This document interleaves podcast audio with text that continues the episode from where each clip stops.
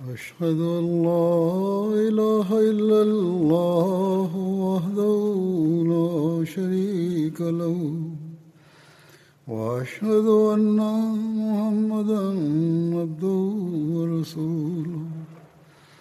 أما بعد فأعوذ بالله من الشيطان الرجيم. بسم الله الرحمن الرحيم. الحمد لله رب العالمين. الرحمن الرحيم. مالك يوم الدين. إياك نعبد وإياك نستعين. اهدنا الصراط المستقيم. صراط الذين أنعمت عليهم غير المغضوب عليهم ولا الضالين. حضرت أمير المؤمنين من مونغو أم سيدي سانا أنا سيما سيكو يا فبراير 20 hukumbukwa kwenye jumuiya inayohusu bishara ya mwana wa ahadi. Kuhusiana na hilo, nitaeleza mambo mbalimbali mbali. Kesho ni 20 Februari. Bishara hii ni ndefu na sifa mbalimbali zimetajwa humo zinazomhusu mwana wa ahadi wa Hazrat Masihi Maud alah ssalam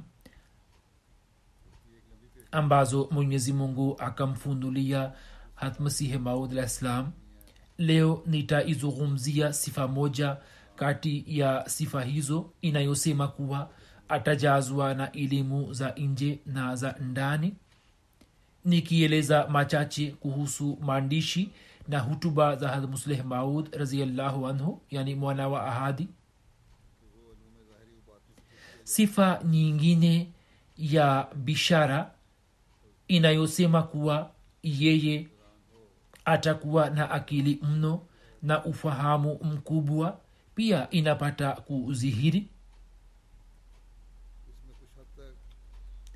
Elimu za nje na za ndani ambazo mwenyezi mungu akamjaalia na musleh maud akazieleza katika nyakati mbalimbali japokuwa upande wa masomo ya kidunia alikuwa amesoma shule ya msingi tu. Lakini hata hivyo elimu hizo ni nyingi mno kiasi kwamba kuzieleza bali hata kueleza muhtasari wa elimu hizo ni kazi iliyo ngumu mno katika hutuba moja. Na hata muhtasari wake unahitaji hutuba nyingi. Basi siwezi kueleza mambo yote lakini nikafikiri kwamba nieleze muhtasari wa makala na hutuba zake au nieleze baadhi ya vipengele vya makala zake kama ufupisho na nieleze mambo mbalimbali mbali ya makala zake ili sura na taswira fupi ya elimu na maarifa yake iweze kuonekana mbele yetu. Makala hutuba na maandiko haya yanazungumzia umoja wa mwenyezi mungu uhakika wa malaika daraja na nafasi ya manabii cheo na daraja ya khatamulambiya muhammad mteule salallahu wasallam na mambo mengine mengi ya kiroho na muongozo wa kidini na kisiasa kwa waislam nizamu ya kiuchumi ya kiislam historia ya kiislam maswala mbalimbali yaliyoibuka katika wakati wake ambayo baadhi yao yapo hadi leo na kwa kusoma fikira zake na maono yake. Hata leo pia tunaweza kupata utatuzi wa maswala hayo na zipo mada nyingine nyingi zilizoongelewa katika hutuba na maandishi yake. Lakini kama nisemavyo kwamba siwezi kueleza hata muhtasari wake hivyo nitaeleza vitambulisho vya baadhi ya makala zake tu na makala hizi nilizozichukua ni za wakati ule ambapo alikuwa ameingia katika ujana wake. Kijana mwenye umri wa miaka kumi na sita kumi na saba ambaye alikuwa hakusoma masomo ya kidunia. Yeye anaeleza mambo ya maarifa kwamba mtu anashikwa na butwa. Katika umri wa miaka kumi na saba akatoa hutuba juu ya mada ya tauhidi kwenye mkutano ambayo halkhalifatulmsi awal raziallahu anhu akaisifu sana na akasema kwamba ameongelea mambo mapya kabisa ya maarifa. Kwa vyovyote vile kwanzi ya mwaka wa kumi na sita saba au nane wa umri wake hadi miaka ya thelathini na nne thelathini na tano ambao ni umri wa ujana wake nitaeleza taswira fupi ya hazina za elimu na maarifa zake. Na katika muda huo wote yote aliyoyasema labda sitaweza kueleza hata sehemu yake ya hamsini kama utambulisho.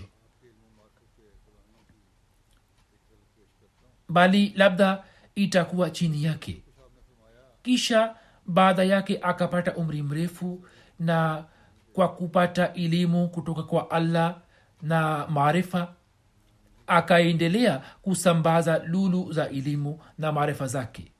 Machi 1907 alipokuwa na umri wa miaka kumi na nane tu musleh maud raziallahu anhu akaandika makala yenye shani azimu juu ya mada ya mapenzi ya allah ambayo baadaye ikapigwa chapa kama kitabu. Makala hii inaonyesha wazi kwamba kwa namna gani mwenyezi mungu alivyoanza kumjaza na elimu za nje na za ndani tangu utotoni mwake? Huzur akasema kwamba mwenyezi mungu amemumba binadamu kwa ajili ya mapenzi yake. Na kusudio na shabaha hasa ya kuumbwa kwake ndiyo hii kwamba yeye akijilevya katika mapenzi ya allah muda wote aendelee kujizamisha katika bahari yenye kutoa uhai wa kudumu. Uzima wa milele ni upi? Ni wa akhira. Kutokana na mapenzi pekee binadamu hujiokoa na mazambi na hupata maendeleo katika daraja na mapenzi ndiyo yanayomfanya kumtambua mungu bila kuwa na mapenzi binadamu hawezi kujaaliwa uhakika na maarifa ya mwenyezi mungu. Huzur akasema basi hatuna budhi kwamba kwa ajili ya kuepukana na mazambi na kupata maendeleo katika daraja tuzidi katika uhusiano na allah na tuzalishe ikhilasi na upendo moyoni mwetu ambao kwa kupitia kwao tuweze kuwa karibu zaidi na allah na tuwe mithili ya jua ambao dunia inapata mwanga wake kisha akieleza dini mbalimbali mbali, akasema kwamba mungu ni mmoja tu lakini kuhusu mungu maono ya dini mbalimbali yanatofautiana. Kuhusiana na hilo akaeleza itikadi za wayahudi wakristo wahindu na waaria na akathibitisha ya kwamba mungu aliye na mafundisho na sifa za namna hii hastahili kuwa na haki ya ibada ya binadamu. Yeye akieleza mafundisho ya kiislam akathibitisha kwamba mungu wa islam pekee ndiye anayestahiki kuwa na sifa na uzuri wa aina zote na ana haki kwamba binadamu ampende yeye tu na amwabudu. Kama nisemavyo ni dhahiri shahiri kwamba mungu ni mmoja tu kwa wote lakini nadharia inayoelezwa na dini zingine na nadharia inayoelezwa na islam zidi yake ndiyo nadharia ya kweli na kwa kupitia nadharia hiyo mapenzi ya allah yanaweza kuzalika mioyoni. Yeye kwa kueleza sifa za allah akathibitisha ya kwamba sifa za namna hii hazijabaini katika dini nyingine yoyote wala hakuna dini yote nyingine inayoshiriki katika sifa zilizoelezwa na islam. Mwishowe akaeleza uthibitisho huu wa mungu wa islam aliye hai ya kwamba ni mungu wa islam pekee anayemwongoza binadamu kwa wahi na ilhamu hadi leo kama alivyokuwa anafanya hapo kabla. Na hiyo ndiyo sifa kubwa kabisa ya mwenyezi mungu aliye hai. Kisha akaindika kwamba sasa nimefikia tamati ya mada yangu kwani nimethibitisha kwamba miungu ya dini zingine hayana haki kwamba yapindwe. Mafundisho yao yana kasoro binadamu hawezi kuyafuata kisha akaindika kwamba mafundisho ya islam yanalingana na asili ya kibinadamu na mungu ni mwenye uwezo wote na ametakasika na aibu zote na sifa kubwa kabisa ambayo islam imeeleza ni kwamba mwenye kumpenda yeye hapati jibu la kukata tamaa bali mwenyezi mungu baada ya kufanya mtihani wake anaongea naye. Zuri anasema kwamba jambo hilo tulikumbuke kwamba mwenyezi mungu hatoi jibu lenye kukata tamaa bali binadamu analazimika kukabiliana na mtihani na kisha baada ya majaribio hayo mwenyezi mungu anaongea naye na joto la mapenzi ambalo linakuwa limeteketeza kila kitu kilichomo moyoni mwa mwenye kumpenda analipoza kwa maongezi yake yenye utulivu. Na anamwondolea uvimbe na uchungu ule ambao kutokana na kutokupenda majibu kutokupata majibu huwa unapatikana. Na hivyo mapenzi yanangaa zaidi na jazba fulani inazalika moyoni mwake ya kwamba niwe karibu zaidi na allah. Na hivyo akisogea mbele huwa anakuwa karibu na allah hadi mwenyezi mungu anamwambia kwamba anta mini wa ana minka. Yani umetokana nami na nimetokana nawe. Na maana yake ni kwamba kwa sababu yako jina langu limezwihiri duniani na heshima yako imetokana nami. Na kwa hakika hawa ndio watu wanaodhihirisha ujalali wa mwenyezi mungu katika dunia ambao wanajizamisha katika mto wa mapenzi yake. Na kwa sababu ya kumpenda allah wanapata heshima. Huzuri anaandika kwamba kwa kadiri ninavyofikiri kwa kadiri ninavyofikiria maneno ya mapenzi ya allah laza na furaha zinazalika moyoni kwamba dini ya kiislam ni nzuri sana ambayo imetuongoza kuipata neema ambayo kwayo mioyo na bongo zetu zinapata kunawiri. Mafundisho ya islam yanafanya kazi ya dawa kwa ajili ya mioyo yetu iliyojeruhika. Na ikiwa islam isingekuwepo wallahi wenye kutafuta haki wangekufa na wale wenye shauku ya kupata mapenzi wangevunjika moyo na upendo ungefahamika katika vitu visivyowezekana kwani ikiwa watu wangeona kwamba hakuna dhati ambaye tunaweza kumpenda wasingekuwa na njia yoyote isipokuwa kupata mashaka katika dhati ya upendo. Mwenyezi mungu kwa kumjaalia binadamu dini ya islam ametuliza mioyo iliyohuzunika na amepaka dawa juu ya vifua vilivyojeruhiwa. Binadamu anayempenda mungu mmoja anapoona kwamba zati ambaye yeye anampenda ni zati anayeona kila chembe na anajua yaliyomo moyoni yeye anasikia na kuongea na kisha yeye ana uwezo wa kumpatia yule ambaye anampenda malipo yake basi wakati huo yeye kutokana na mapenzi haya anajipatia furaha moyoni na anajisikia laza makhsus musleh maud raziallahu anhu alitoa hutuba nyeti katika mkutano wa 28 disemba 1998 kwamba tunawezaje kufaulu kivipi na kwa namna gani tunaweza kupata ufaulu? Haya ni mawazo ya kijana mwenye umri wa miaka 19 huzur akasoma inna llaha shtara min almuminina anfusahum wa amwalahum bianna lahum ljanna hadi wabashiri lmuminin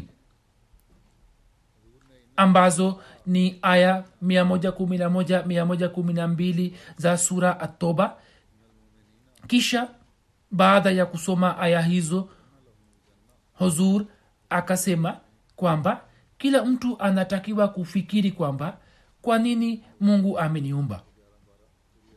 Na kufa pia ni jambo la lazima hivyo anatakiwa kufikiri kwamba anatakiwa kufikiri kuhusu akhira binadamu anapojitahidi sana kwa ajili ya maisha haya ya siku chache na anatumia hila mbalimbali. Mbali. sasa je hana haja ya kufanya chochote kwa ajili ya maisha ya akhira ambayo ni maisha ya kudumu? Na je hatuhitaji kujiandaa kwa ajili yake? Ni swali zito mno. Huzur sawa na mafundisho ya kurani tukufu anafafanua swali hilo akisema kuwa binadamu wakati wa kufanya biashara ndogo tu anakuwa mwangalifu mno na muda wote ananunua kitu kinachomfaa. Basi ni masikitiko makubwa kwa yule asiyefanya biashara ambayo faida yake si ya malaki na mamilioni bali ina faida isiyo na mipaka. Basi sawa na mafundisho ya kurani tukufu huzur anasema kwamba binadamu anatakiwa kujikusanyia mali inayomfaa na siyo ile ambayo warisi wake waje kuiangamiza baada yake. Mali ya kidunia inaweza kupotezwa na warisi wake lakini ikiwa atafanya biashara iliyoelezwa na qurani tukufu basi atapata faida ambayo itabaki salama na itamsaidia baada ya kifo chake. Huzur anasema kwamba matajiri wa namna hii mwenyezi mungu mwenyewe anakuwa mtunza wao. Basi yule ambaye mungu awe mtunza wa mali yake atakuwa na haja gani ya mtu mwingine? Wanaofanya biashara ya namna hii na mungu na wanaingia katika majeshi yake wanatakiwa kuwa na ujasiri na wanapaswa kumkabizi allah nafsi zao. Huzur akaeleza habari za mafanikio na ushindi wa wafanyabiashara wa aina hiyo kwa mfano musa alah salam na mtukufu salallahu alehi wasallam kwamba kwa namna gani mwenyezi mungu alivyowajalia ushindi juu ya maadui zao na akawapa mamlaka? Biashara hiyo ina masharti yake. Moja binadamu wakati wote aendelee kuomba msamaha wa mazambi yake na hivyo kwa kuomba msamaha aendelee kufuta kutu ya moyo wake. Pili ili aweze kuimarika katika uhusiano na allah aelekee upande wa ibada. Tatu aendelee kumhimidia na kumshukuru allah na kuzikumbuka hisani zake. Nne awaamrishe watu kutenda mema. Tano ahifadhi mipaka ya allah. Mipaka iliyowekwa na allah yeye aihifadhi mumini halisi anayetekeleza hayote anapata mafanikio na bishara anapata bishara kutoka kwa allah. Yani yule anayetekeleza hayote anapata ufaulu na anapata bishara kutoka kwa mwenyezi mungu. Kisha kwenye mkutano wa mwaka 1916 katika mwaka wa pili wa ukhalifa wake musleh maud mwana wa ahadi akatoa hutuba juu ya madha ya zikri ilahi.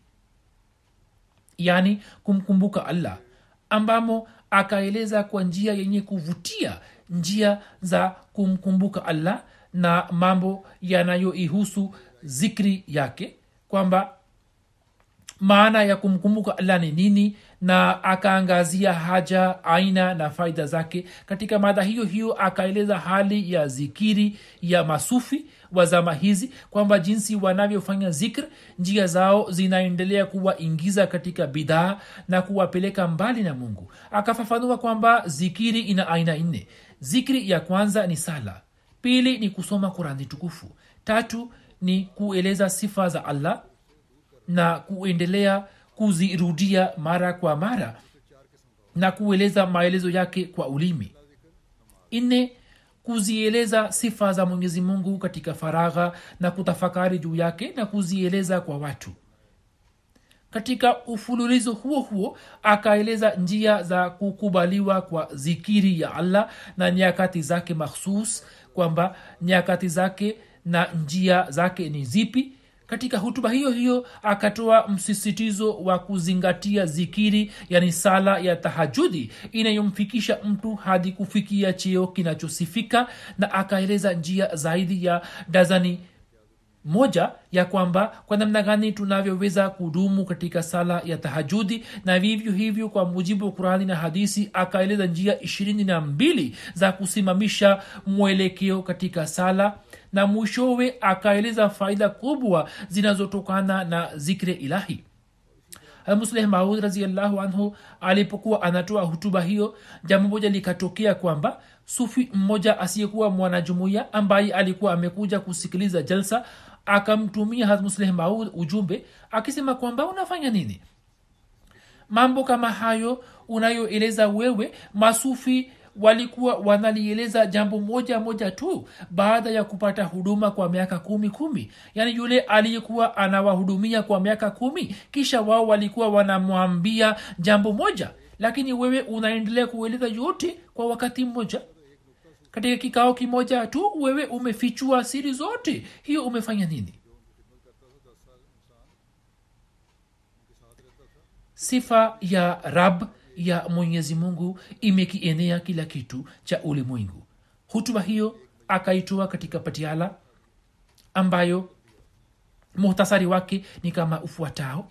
Ya kwamba oktoba 9 mwaka 1917 akatoa hutuba hiyo na kwa mujibu wa sifa ya rab akathibitisha uwepo wa zati tukufu ya allah ukweli wa islam na kurani tukufu na ukweli wa masihi maud alahsatu wassalam huzur akasema kwamba sifa za mwenyezi mungu ni uthibitisho wa zati yake.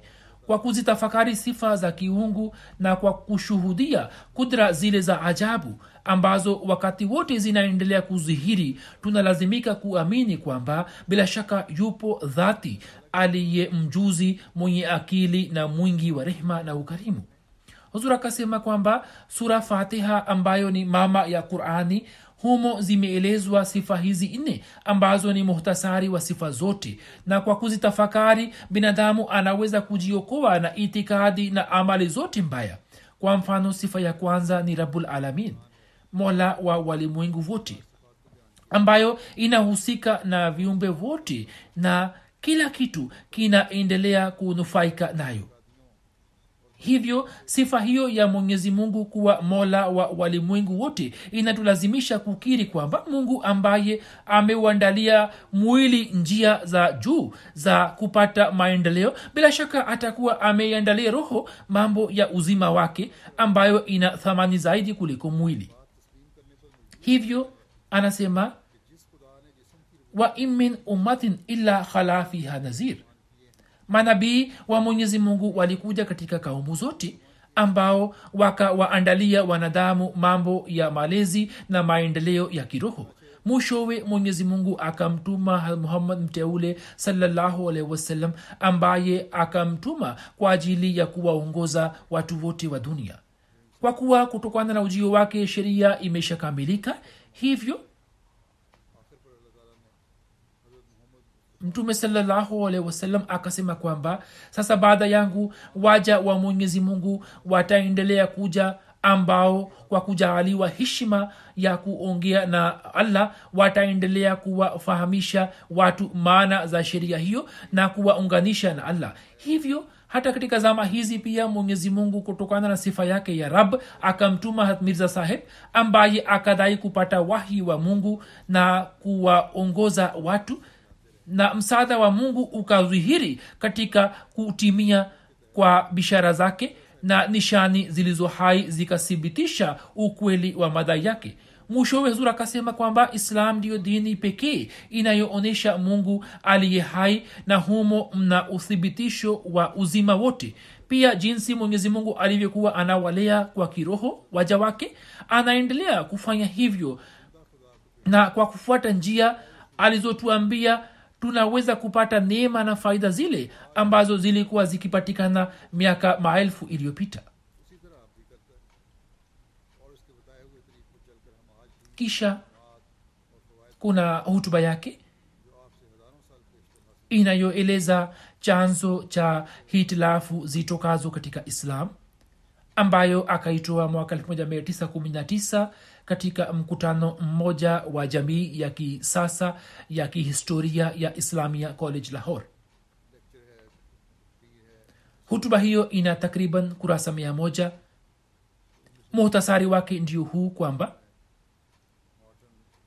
kama nisemavyo kuwa 26 februari 1919 1919 akaitoa hutuba hiyo katika kikao cha jamii ya kisasa ya kihistoria ya islamia college lahor mkutano huo ukafanywa chini ya uwenyekiti wa sayid abdul qadir saheb ambaye alikuwa profesa mkubwa wa historia na hakuwa mwana jumuiya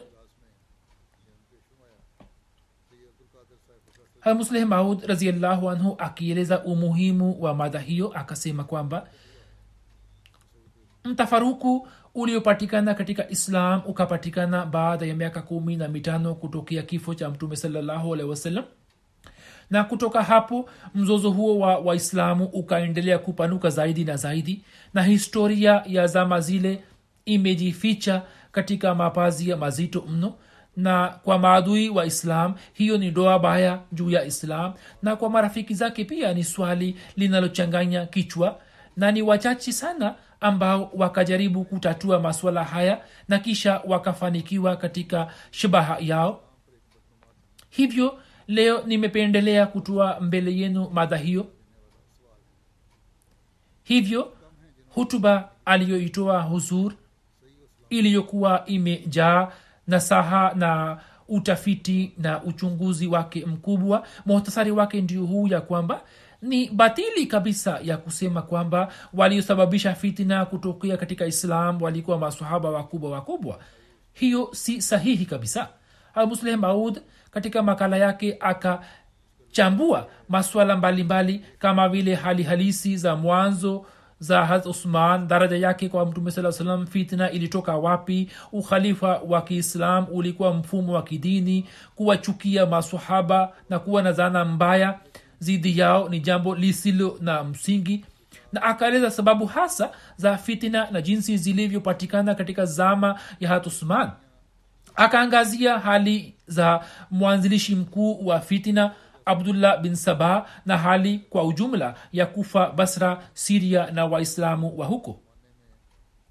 Hatusman anashutumiwa inaposemwa kwamba yeye alikuwa amewateua maamiri waliokuwa wameleta fitina kuhusu shutuma hiyo huzur akitoa rai yake anasema kwamba ilimuradhi watu waliokuwa wametumwa ili wafanye uchunguzi walikuwa watu wakubwa na wasio na upendeleo vovote na hakuna awezaye kuupinga uchunguzi wao. Basi maswahaba hawa watatu pamwe na watu wengine waliotumwa na usman ili wafanye upelelezi katika miji mbalimbali wakatoa hukumu kwa pamoja kwamba wakatoa hukumu kwa pamoja kwamba amani inatawala kotekote nchini na hakuna zulma wala ufisadi na viongozi wanaendelea kufanya kazi kwa uadilifu ni tamko ambalo baada yake hakuna nafasi ya kulifanyia shaka nalo. Na inaonekana wazi kwamba ufisadi huo wote ulikuwa umetokana na njama za abdullah bin saba na watu wachache wenye tabia ya kishari. Waila hatusman sawa na tabia yake akaendelea kutumia upole na huruma kwa wote na hata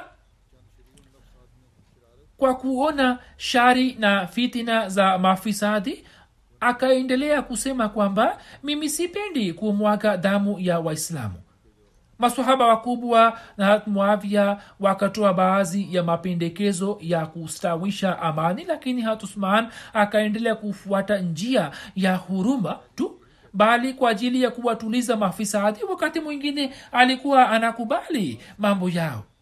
Hatmusleh maud raziallahu anhu akieleza jambo muhimu la kuelewa hali halisi ya historia na hitilafu katika riwaya anasema ya kwamba historia ya zama zile inahitaji umakini na uangalizi mkubwa kwani baada ya zama ile haikutokea zama isiyo na upendeleo na jambo hilo linakuwa mbaya mno katika kutunza historia kwani katika hali ya upendeleo riwaya haiwezi kufika kama ilivyo. Huu ni usuli wa msingi wa kuchambua historia kwamba matukio yatokayo ulimwenguni ni kama mnyororo na ili tuweze kujua kuhusu usahihi wa tukio fulani tuliweke katika mnyororo kwamba je limekaa sawasawa au la. Muhtasari wa udadisi wa huzur ndio huu kwamba inathibitika ya kuwa hatusman na maswaba wengine walikuwa wametakasika na kila aina ya fitina na aibu bali mwenendo wao ulikuwa na hulka za juu na walikuwa wamekanyaga daraja ya juu ya wema. Na maswahaba hawakuwa na shutma yoyote juu ya ukhalifa wa hatusman nao wakaendelea kuwa waaminifu kwake hadi pumzi yao ya mwisho shutuma inayoletwa kwa hat alin hatala na zubair kwamba wakafanya uchochezi ni shutuma batili kabisa. Shutuma inayoletwa kwa maanswar kwamba wao walikuwa wamemkasiriki hatusman pia ni batili kwani twaona kwamba viongozi wote wa ansar wakaendelea kujaribu kuondoa fitna hiyo. Kuhusu hutuba hiyo watu wasiokuwa waahmadia pia wakatoa rai zao hutuba hiyo ilipopigwa chapa kama toleo la kwanza sayid abdul qadir sahib ma profesa islamia college lahor akaandika neno la mbele akisema kwamba mwana hodari wa baba hodari harmiza bashiruddin mahmud ahmad sahib jina lake linatosha kuthibitisha kwamba hutuba hiyo imejaa maarifa na fasaha.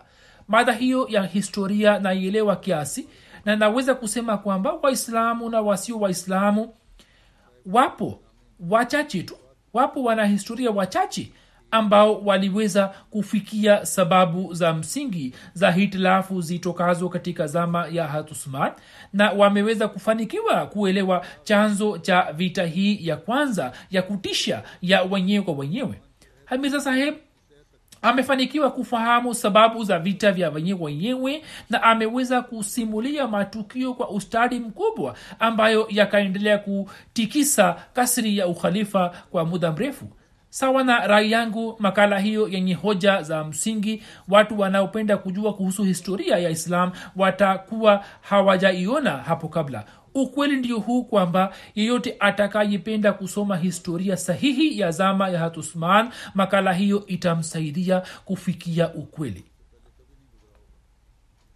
Kisha kuna hutuba yake isemayo takdire ilahi yani takdiri ya mwenyezi mungu ambayo akatoa wakati wa jalsa salana ya 1919 katika msikiti wa nur kadian muhtasari wake ni kama ufuatao. Huzuri anasema kwamba swala hili la takdiri ya mungu ni swala mushkil na zito mno. Akasema kwamba nikamwomba mwenyezi mungu kwa unyenyekevu mkubwa kwamba iwe mungu wangu. Kama si vizuri kusimulia mada hii basi unifanye nisisimulie. Lakini nikaambiwa kwamba wewe uisimulie tu ijapokuwa mada yenyewe ni ngumu na kwa ajili ya kuelewa mada hiyo mnahitaji kufanya juhudi lakini mkielewa mada hiyo basi mtapata faida kubwa.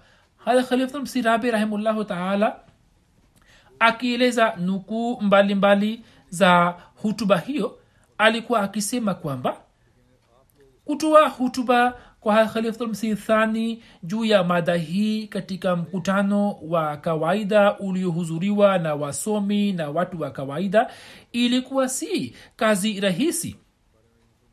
Lakini jinsi alivyotoa hutuba hiyo kwa uzuri wote bila shaka hiyo ilikuwa haki yake tu.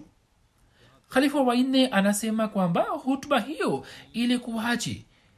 Ilikuwa dhihirisho la elimu yenye hoja na dalili baada ya kueleza umuhimu wa swala la kadhari na nukuu za mtume salallahu akachambua swala hilo akisema kuwa kwamba kuamini swala la takdiri na kumwamini zati tukufu ya allah ni jambo moja.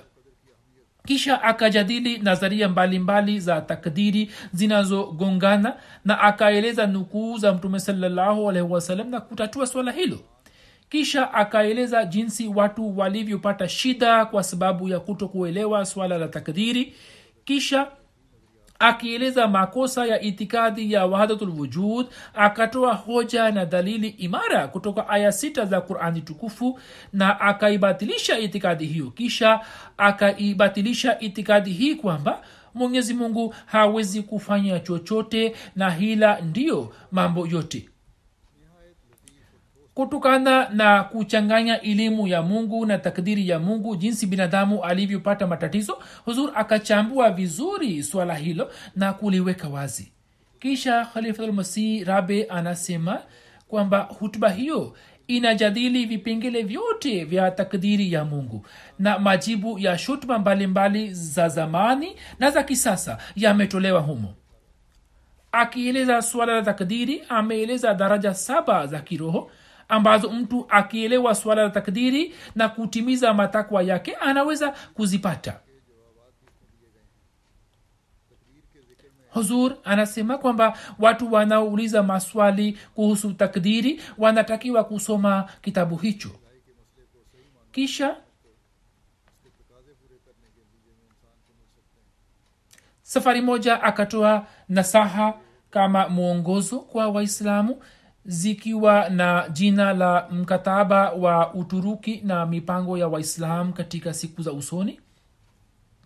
Katika mji wa alabad kulifanyika kongamano moja chini ya kamati ya ukhalifa na huzur akatoa hutuba hiyo ambayo muhtasari wake ndio huu kwamba baada ya vita kuu ya kwanza nchi zilizoshinda vita zikapanga masharti ya kufanya suluhu na dola la kituruki dola la kiuthmania ambayo yalikuwa yenye kuwafizihisha sana. Na kwa mujibu wa masharti haya utawala wa kiuturuki ulikuwa umegawanywa katika vipande vipande.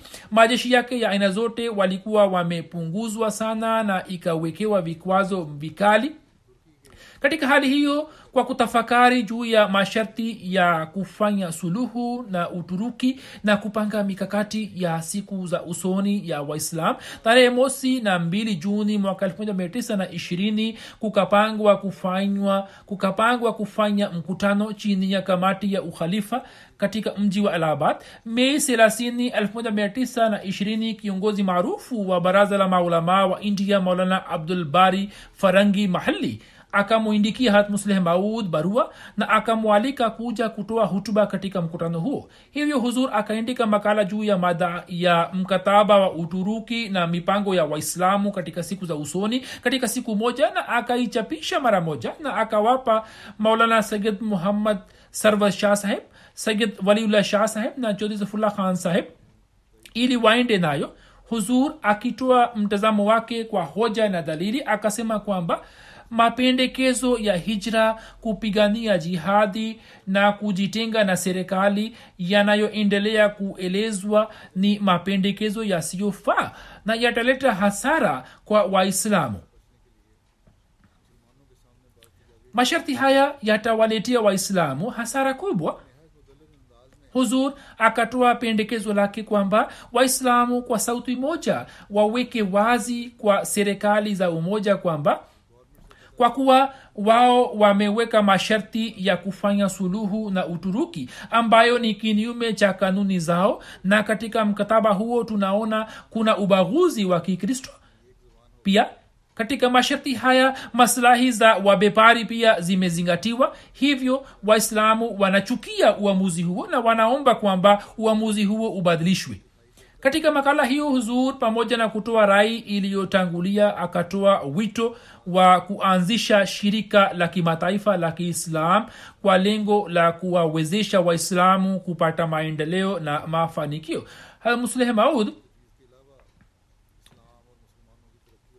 Musleh maud ndiye aliyekuwa ametoa pendekezo la kuanzisha shirika hilo. Makala hiyo jinsi inavyoeleza hali halisi ya wakati ule. Hata katika zama hizi twaona kwamba mambo hayo yanaendelea kufanywa na baadhi ya nguvu za kimagharibi na serikali za waislam. Katika zama zile kulikuwa hakuna mambo ya mtandao wa kijamii lakini hata hivyo jinsi alivyochambua masuala yote na kisha akatoa shauri kwa yakini hiyo inaonyesha kwamba msaada makhsus wa mwenyezi mungu ulikuwa pamoja naye na elimu ya dunia ambayo allah alimjaalia na uhodari wake kama ilivyokuwa ahadi ya allah. Hayo yote yanaonyesha yote. Kisha kuna hutuba yake isemayo malaikatullah ambayo ni ya disemba 28 mwaka 1920 hutuba hiyo iliyochukua siku mbili akaitoa katika baitunur mada hii ya malaikatullah ni usuli wa msingi wa islam na ni sehemu ya imani. Ijapokuwa mada hiyo ni zito na nieti mno huzur akaieleza kwa njia rahisi sana yenye kuvutia huzur akatumia hoja za kurani tukufu na akatoa majibu ya maswali na shutma zinazoletwa juu ya uwepo wa malaika na akaeleza uhakika na haja na aina za malaika na huduma na wajibu wao. Mwishoni mwa madha yake huzur akaeleza njia nane za kujenga uhusiano na malaika na kupata fadhila kutoka kwao. Yaani moja kukaa kwa mtu ambaye jibraili anatirimka juu yake yaani kujenga uhusiano na watu wema na manabii. Pili kwa kumsalia mtume salallahu alehi wasallam. Tatu mtu apate ushawishi moyoni mwake kwamba atumie afua na msamaha na aachane na zana mbaya. Nne mtu afanye tasbihi na tahmidi. Tano mtu asome qurani tukufu kwa umakini. Sita vitabu ambavyo ameandika mtu anayetirimkiwa malaika avisome vitabu vyake. Na katika zama hizi yatupasa kuvisoma vitabu vya sayidina ahmad alah ssalam saba mtu azuru maeneo ambapo malaika wawe wameshuka yani yapo maeneo matukufu. Mtu anatakiwa kuyazuru. Nane mtu awe na uhusiano na khalifa. Kisha haja ya dini hiyo pia ni hutuba yake ambayo machi tano mwaka 1921 akatoa mjini lahor alipokuwa akitoa majibu ya maswali ya baadhi ya wanafunzi wa koleji ya lahor muhtasari wake ni kama ufuatao kwamba machi nne mwaka 1921 musleh maud alikwenda lahor kwa ajili ya kutoa ushahidi katika kesi fulani na kuanzia machi nne hadi saba akaishi lahor machi tano baadhi ya wanafunzi wa college wakakutana na huzur na wakamuuliza maswali matatu yafuatayo.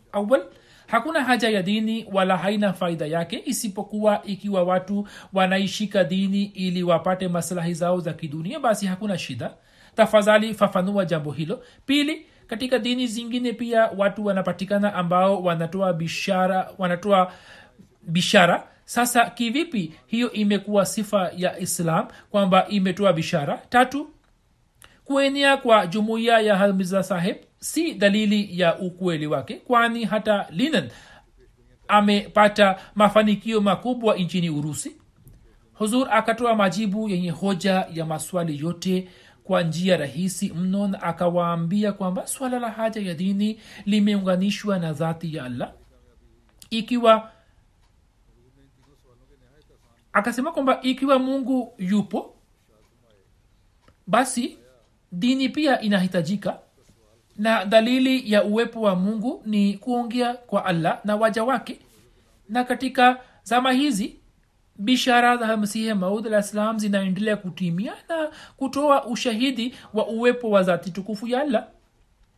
Akitoa jibu la swali la pili huzur akasema kwamba kuna tofauti ya msingi kati ya bishara za manabii na watu wengine kwamba watu wengine huwa wanatoa bishara kwa msingi wa elimu yao nazo zinakuwa na rangi ya kukisiwa ilhali bishara ya manabii inatokana na mungu na inabashiriwa katika hali iliyo zidi yake na inakuwa na vipengele mbalimbali na inakuwa na shani na kudra ya ajabu.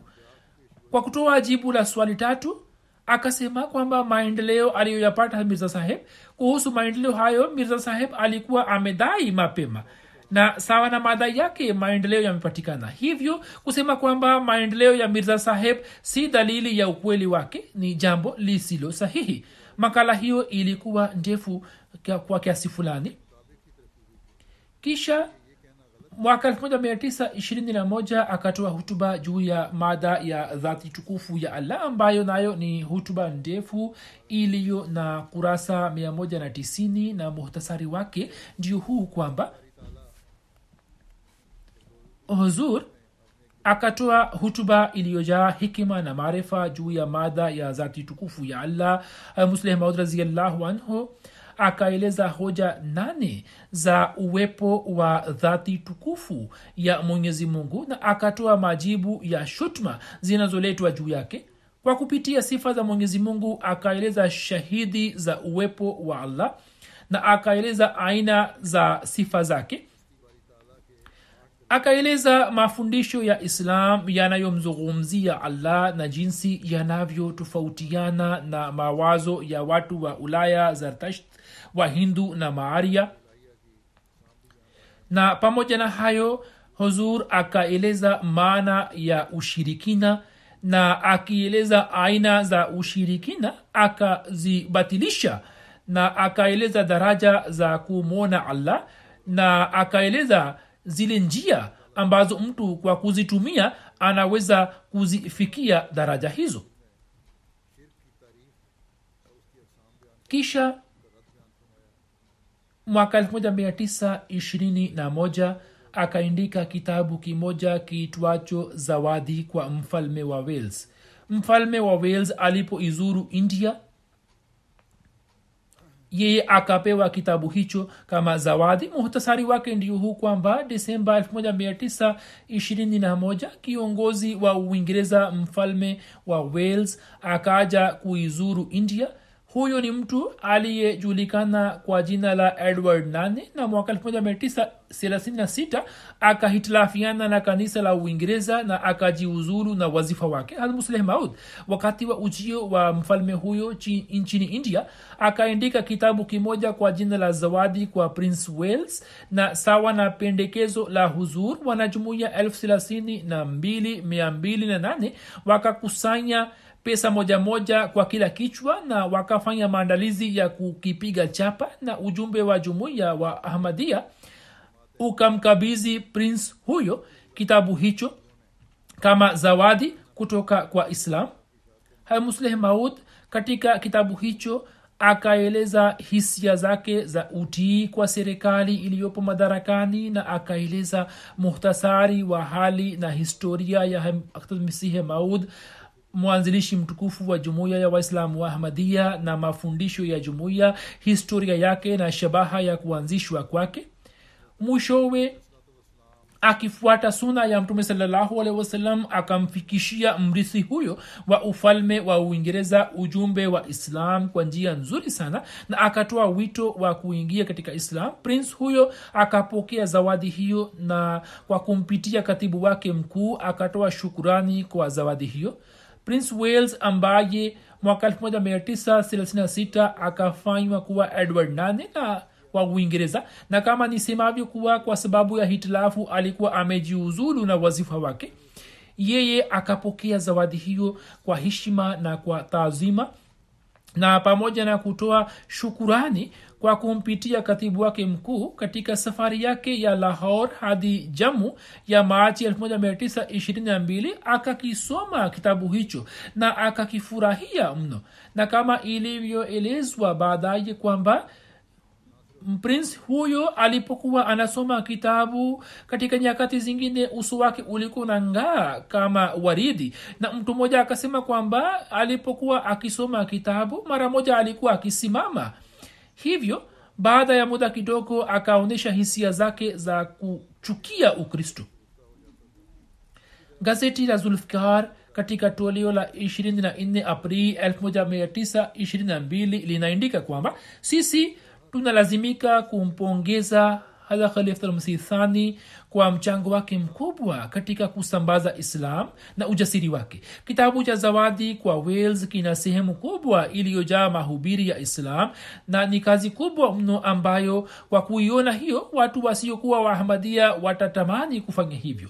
Ni muhimu kwamba tuachane na ubaguzi wote na tufurahie kwa kuona zawadi hiyo katika kitabu hicho mwandishi hodari amefuata kikamilifu suna ya mtume alehi na amemfikishia mrithi wa taji la uingereza ujumbe wa islam kwa uhuru na ujasiri mkubwa inawezekana kwamba mtu fulani wa dhehebu jingine la islam au gazeti fulani la zama hizi kwa kutumia njia za husda na ubaguzi liishambulie zawadi hiyo lakini sisi hatujaona sehemu yoyote katika zawadi hiyo ambayo mwandishi ametumia njia za kumfurahisha tu isipokuwa zipo sehemu ambapo historia ya mirza saheb imeendikwa na yapo matukio yanayoeleza hisia zake za kuwa mtifu kwa serikali kwa sababu ya juhudi yao ya kustawisha amani ni dhahiri kwamba dhehebu linalopendelea ufisadi mungu anakuwa adui wake na analiangamiza.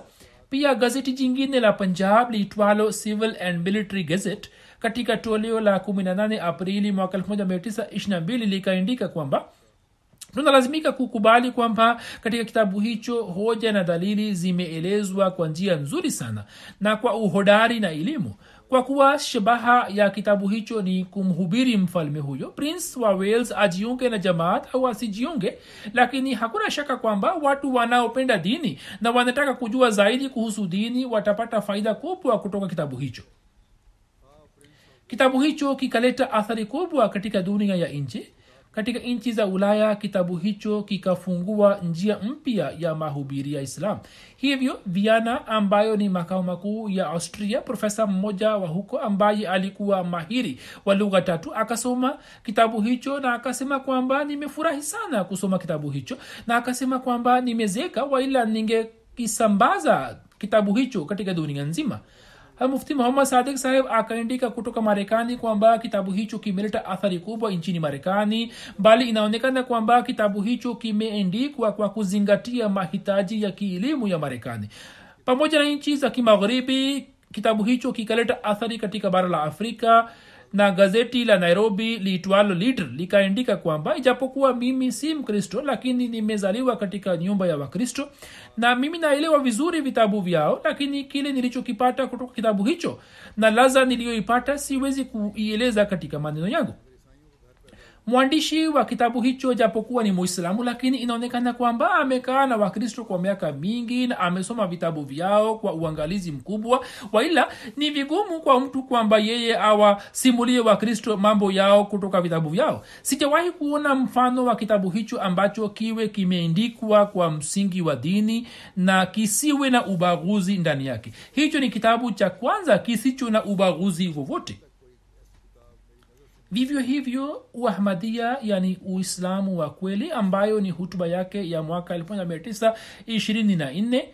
ambayo muhtasari wake ulikuwa umesomwa katika mkutano wa wembley. Kitabu chenyewe ni kikubwa na kina kurasa 250 mwaka 1924 mkutano wa wembley ulikuwa umefanyika na mashekh wakubwa wa dini zote za dunia walikuwa wamealikwa ili waje kutoa hutuba juu ya sifa na uzuri wa dini zao. Almusleh maud pia akapata mwaliko wake. Almusleh maud kwa ajili ya mkutano huo akaindika kitabu kikubwa katika muda wa wiki mbili tu ambacho kikapewa jina la uahmadia yani uislamu wa kweli na kisha muhtasari wake ukasomwa na hachodhri muhammad zafullah khan saheb katika mkutano huo ambapo muslimod pia alikuwepo.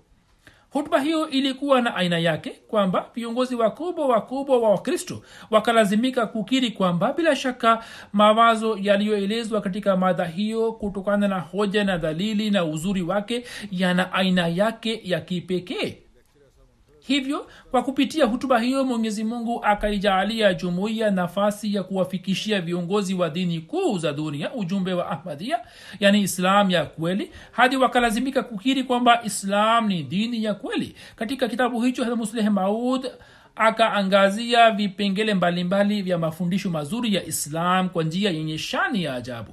Kwanza kabisa musleh maud akasoma aya za sura safat na akathibitisha kwamba mkutano huo wa dini unaofanywa hapa habari ya kufanywa kwa mikutano ya aina hiyo ilikuwa imeshatolewa na kurani tukufu miaka 13 iliyopita. Kisha akatoa utambulisho wa jumuiya na akathibitisha kwa hoja madhubuti kwamba uahmadia na islam ni kitu kimoja. Kisha baadaye akaeleza shabaha nne za dini chini ya mada hiyo kwanza kabisa akaeleza nadharia ya mwenyezi mungu inayoelezwa na islam. Akaweka wazi kwamba islam inamtaka binadamu awe na uhusiano wa aina gani na mungu wake.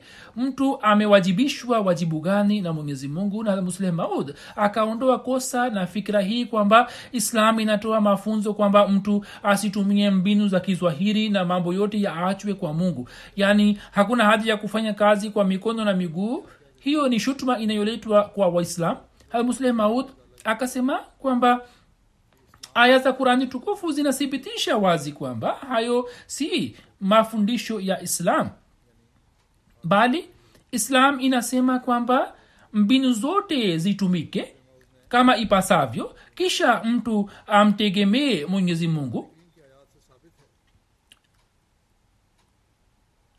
kumtawakali mwenyezi mungu maana yake sio kwamba mtu aache kufanya juhudi bali maana yake ni kwamba mtu awe na yakini kwamba mwenyezi mungu ni mungu aliye hai. Kisha musleh maud akaangazia swala hili kwamba katika zama hizi ni islam pekee inayoweza kumuunganisha mtu na mungu kwani islam inadai kwamba yeyote ambaye akifuata mafundisho ya islam atakuwa na uchungu wa kukutana na mungu atampata mungu musleh maud anasema kwamba islam ndiyo inayoondoa wasiwasi hiyo na kwa kufuata mafundisho yake watu wanapatikana ambao wanakuwa dhihirisho la sifa za kiungu na ambao wanashika rangi ya sifa za allah katika zati yao kisha wanawaongoza wengine na wanawawezesha kupata maarifa kamili ya zati tukufu ya allah hivyo katika zama hizi ili kutimiza shabaha hiyo mwenyezi mungu amemtuma masihi maud alah salam ili watu wamtambue allah na wapate utakaso kutoka maisha yenye mashaka. Kisha musleh maud amejadili kwa mapana na marefu aina mbalimbali za hulka na amethibitisha kwamba mafunzo ya kihulka ya islam ndiyo mafundisho yaliyokamilika na hakuna dini nyingine inayoweza kusimama mbele yake. Kisha ame angazia kwa mapana na marefu kanuni za hulka njema na njia za kuepukana na hulka mbaya na ameeleza mafundisho ya islam yanayorekebisha hulka kisha ameeleza mafunzo ya islam yanayozungumzia utamaduni na kwa njia safi kabisa ameweka wazi tofauti kati ya hulka na utamaduni kisha binadamu jinsi anavyotakiwa kuwa na uhusiano na wengine katika jamii ameeleza kanuni zake kisha ameeleza kanuni za uraia kisha akaeleza wajibu wa serikali na wajibu wa wananchi na haki zao. Kisha akifafanua zaidi mada hiyo ameeleza kwamba serikali zinatakiwa kuwa na uhusiano wa aina gani na serikali zingine na akaeleza kanuni za kupatanisha baina ya nchi na nchi ambazo zime imeelezwa na qurani tukufu na akawaambia kwamba ikiwa msingi wa league of nations utawekwa juu ya kanuni hizi ndipo itafanikiwa. Na kwa kuwa haukuwekwa juu yake basi ikashindikana. Na sasa umoja wa mataifa ikiwa hautatumia nyayo hizi hata huo pia utashindwa na unaendelea kushindwa na utashindwa tu.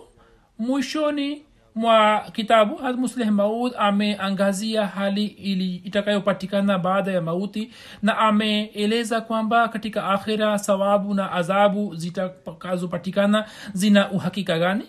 Katika kitabu hicho pamoja na kueleza kuhusu mafundisho ya masihi maud ametoa mifano ya watu waliofuata mafundisho yake kwamba kwa namna gani wakaleta mageuzi katika maisha yao athari ya mafundisho ya masihi maud iliyotokea katika maisha yao ikaleta mageuzi mapya katika tabia zao hadi wakajitolea uhai lakini hawakupenda kuachana na mafundisho yake? Mwishoni mwa kitabu hicho halmusleh maud akiwapa watu wote wa dunia nzima wito wa kukubali ahmadia amewapa habari njema kwamba muda wa kuwaondolea mawalaa umefika na ikiwa watajumuika juu ya mkono wa imamu mmoja katika zama hizi basi watapata ufaulu katika dini na dunia hutuba hiyo ilipomalizika mwenyekiti wa kikao akaeleza hisia zake akisema kwamba mimi sina haja ya kusema mengi mada yenyewe imejieleza uzuri wake. Mimi kutoka kwangu na kwa niaba ya washiriki wote natoa shukurani za dhati kwa khalifatulmasih na naona nyuso za washiriki wote pia zinaafiki pamoja nami na mimi nina imani kwamba nao pia wanatoa shukurani nyingi kwa musleh maud raziallahu anhu mtu mmoja akamjia hasaheb na akasema kwamba mimi nimefanya kazi nchini india kwa miaka thelathini na nimesoma kuhusu hali na hoja za waislam kwani nilikaa nchini india nikiwa mishonari lakini jinsi ulivyoeleza mada yako kwa uzuri na kwa usafi wote mimi sijawahi kuisikiliza hapo kabla. Nimepata athari kubwa mno. Hivyo nimepata athari katika mawazo yangu kwa kuona dalili na hoja zako mimi nakupongeza kwa hilo. Akaja mtu mwingine asemaye kwamba nimetoka ufaransa kwa ajili ya kusikiliza mkutano huu. Nilikuwa naitanguliza islam juu ya ukristo na nilikuwa nautanguliza ubudha juu ya islam. Sasa kwa kuwa nimesikiliza hutuba yako na nimesikiliza ubudha vile vile mimi nakiri kwamba kwa kweli islam ndiyo dini iliyo juu. Islam ndiyo dini iliyo juu ya dini zote. Jinsi ulivyoeleza islam kwa uzuri na kwa njia safi hakuna dini nyingine inayoweza kushindana nayo. Moyo wangu umepata athari nzito. Zipo rai nyingi. Kisha b. Sharples ambaye alikuwa katibu wa mkutano akamwambia chodhri saheb kwamba mimi nakupa pongezi nyingi watu wanakushukuru sana. Kisha mama huyo akasema kwamba watu wengi wamenijia na wameisifu sana hutuba hiyo. Mjerumani mmoja ambaye ni profesa wakati wa kurejea nyumbani kutoka jalsa akakutana na huzur barabarani na akampongeza na akasema kwamba wazungu wasomi wakubwa wakubwa walikuwa wameketi karibu nami. Nikaona kwamba baadhi yao walikuwa wakipiga mkono juu ya mapaja yao na kusema kwamba rare ideas. One cannot hear such ideas every day haya ni mawazo nadra sana na mtu hawezi kupata bahati ya kusikia mambo kama hayo kila siku. Profesa huyo huyo anasema kwamba saa nyingine watu walikuwa wakilazimika kunena kwamba what a beautiful and true principle. Kanuni hizi ni nzuri na za kweli sana. Na alikuwa akieleza rai yake kwamba kwa maneno yake kwamba nafasi hii ni nafasi ya kupata maendeleo kwa wahamadia na huo ni ufaulu mkubwa ambao labda hata kama nyinyi mungetumia maelfu ya paundo msingeweza kupata mafanikio kama mlivyopata kwa kupitia hutuba hiyo moja. Mama mmoja wa dini ya kibahai akasikiliza hutuba kisha akafuatana nasi hadi makazi yetu yeye alikuwa akisema kwamba mimi nilikuwa na mawazo ya kibahai lakini sasa kwa kusikia hutuba ya leo mawazo yangu yamebadilika. Mimi nataka kusikiliza hutuba zako zingine. Tafadhali ikiwa unaweza kuniambia kuhusu ratiba zake mimi nitahudhuria. Mama mmoja akamsisitiza huzur kumtembelea nyumbani kwake kwenye chai bwana mmoja akasema kwamba mada hiyo ilikuwa nzuri sana hata ilikuwa nzuri zaidi kuliko kuipenda nchi. Kwa vyote vile nimeeleza kwa muhtasari taswira za lulu za elimu na maarifa alizozieleza katika umri wa miaka 18 hadi 35 yupo katika ujana wake na hiyo ni elimu ya mtu ambaye kama nisemavyo kwamba alikuwa hakusoma shule lakini alikuwa amejazwa na elimu za nje na za ndani. Hiyo ni nishani ya ukweli wa msihe maud na ukweli wa bishara ya mtume muhammad salllahu alehi wasallam. Katika muda huu wa miaka kumi na saba mambo niliyoyaeleza hapo juu ni ya muda wa miaka kumi na saba tu. Mingine aliyoyaeleza kabla ya ukhalifa na mingine ni ya baada ya ukhalifa. Lakini yote niliyoyaeleza hapo sikuweza kueleza hata sehemu yake ya mia. Nilikuwa nafikiri kwamba huenda nitaweza kueleza utambulisho wa vitabu vingi hutuba za ijumaa na maelezo ya qurani tukufu yaliyoelezwa na musleh maud pia zipo ambazo zimejaa elimu na maarifa na mito ya elimu na maarifa inatiririka ndani mwake. Kisha katika vikao mbalimbali huzur akatoa mwongozo kwa dunia. Hivyo hazina hiyo ambayo kwa asilimia kubwa imeshapigwa chapa wanajumuia wanapaswa kuisoma mwenyezi mungu aendelee kumnyanyua musleh maud katika daraja muiombee hali ya pakistan mwenyezi mungu awajalie watu wa huko waweze kuishi kwa amani utulivu na usalama na kwa fadhili yake. Mwenyezi mungu aangamize mashambulio na njama za wapinzani wote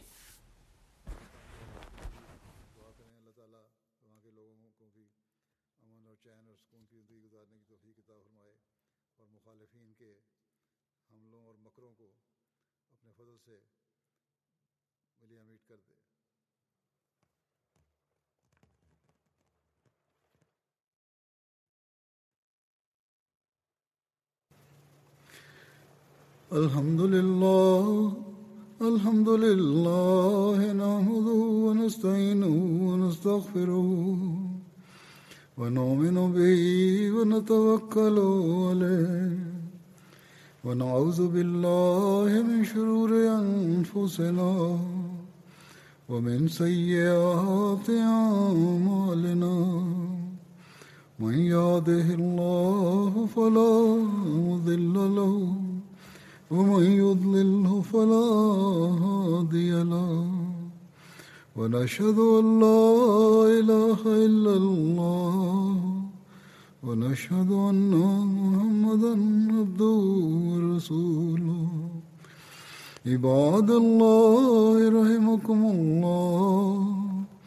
إن الله يأمر بالعدل والإحسان وإيتاء ذي القربى. وينهى عن الفحشاء والمنكر والبغي. يعظكم لعلكم تذكرون. اذكروا الله يذكركم وادعوه يستجب لكم ولذكر الله أكبر.